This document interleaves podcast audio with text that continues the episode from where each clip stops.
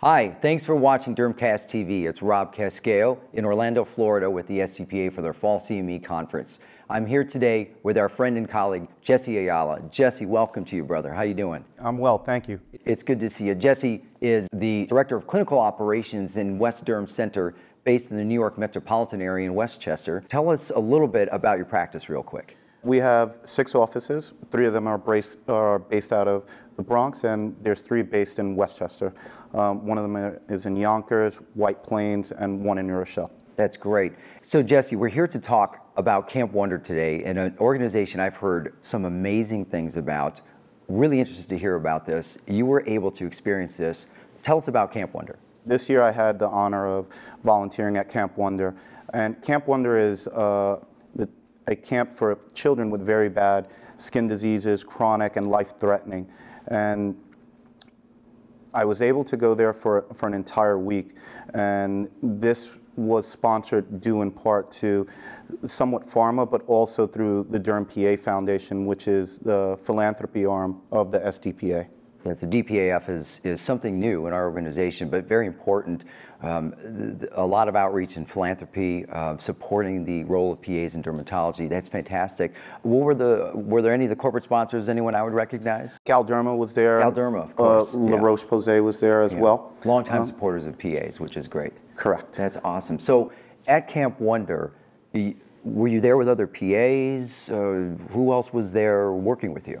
So this is a new venture for the DPAF. Last year, they were able to send one PA, and this year they were able to send two PAs. I was there. I met another PA there from uh, the Detroit area named Adam Ganal, um, and I had the I know pleasure. Adam. He's a good friend of mine. Yeah, he Great told me guy. that he knew you as well. Yeah.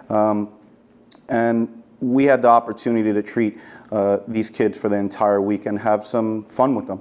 That's great. That's amazing. So, children, chronic diseases, some of them life threatening. What were some of the disease states you saw when you were there? I saw uh, children with um, severe vitiligo, severe psoriasis, severe eczema, um, and also children. Uh, one of the camp volunteers that stayed on uh, was the oldest living Harlequin.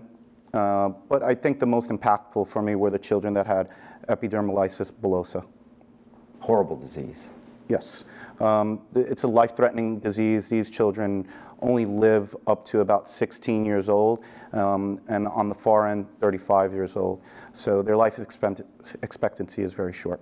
Wow. So, was there a particular case? You said that disease caught caught your attention.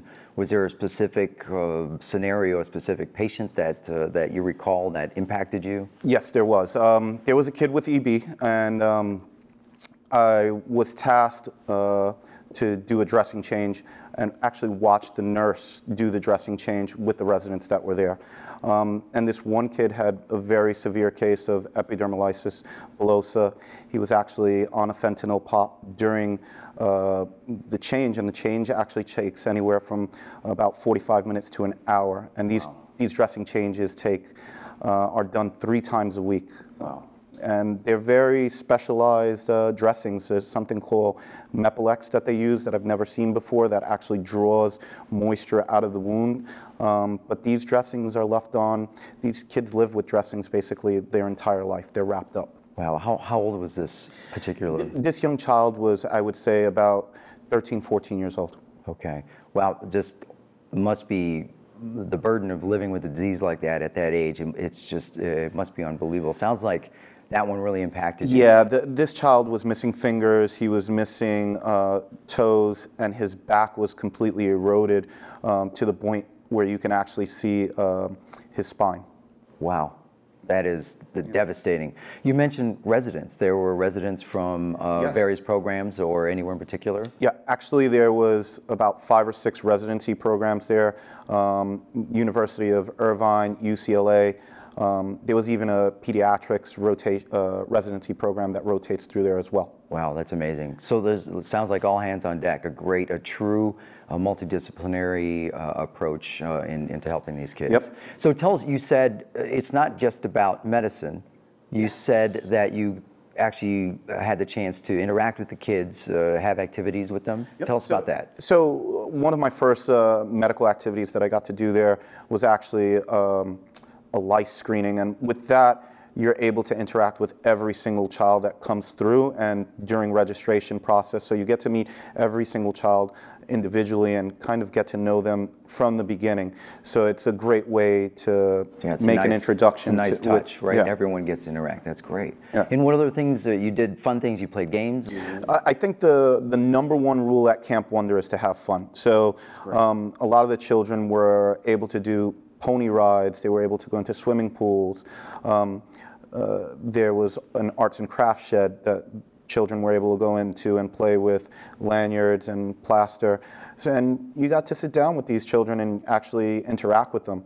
Um, there was also rock climbing, and I think one of the uh, a special moment for me was I got to get on um, this very large uh, pole, and I was attached to a bungee cord, and you try to jump and kind of reach for this flag type deal. And um, Kind of was like a great. Thunderdome Y- uh, out of the yeah, movie Thunderdome, right? yeah, it was it was very fun, and you know I think I gained a lot of respect from the children there that I was able to do something that um, they kind of amped me up because I wasn't going to do it at first. So. I had a great time with the children They there. taught you something too. That's fantastic. Sounds like an amazing experience. Unbelievable. So Camp Wonder is part of a larger organization, the Children's Skin Disease Foundation. Tell us a little bit about that organization. Yeah, it's a very interesting uh, foundation. It was started by a child that had a, a rare skin disease, um, and her name is Francesca Tenconi. Um, she actually had a rare bullous skin condition, and so for her 16th birthday, she wished to start a, camp for children with rare skin diseases and life-threatening skin conditions. This was uh, helped put together by two physicians and the Taylor Foundation. And the two physicians that I want to recognize, uh, the dermatologist in the California area, is uh, Jenny Kim and Stephanie Takahashi. And they're the ones that actually pulled this thing together. What? That's amazing. It sounds like a well put to, uh, together organization with a very, very distinct mission, uh, an amazing thing for these children. So let me ask you, Jesse, if there are PAs out there watching this that want to get involved, who do they talk to? Where do we send them? It is the Derm PA Foundation, which is the philanthropy arm of the SDPA. And I would reach out to Kelly Rich, who is the association administrator. And um, you can reach out to her directly through the SDPA website.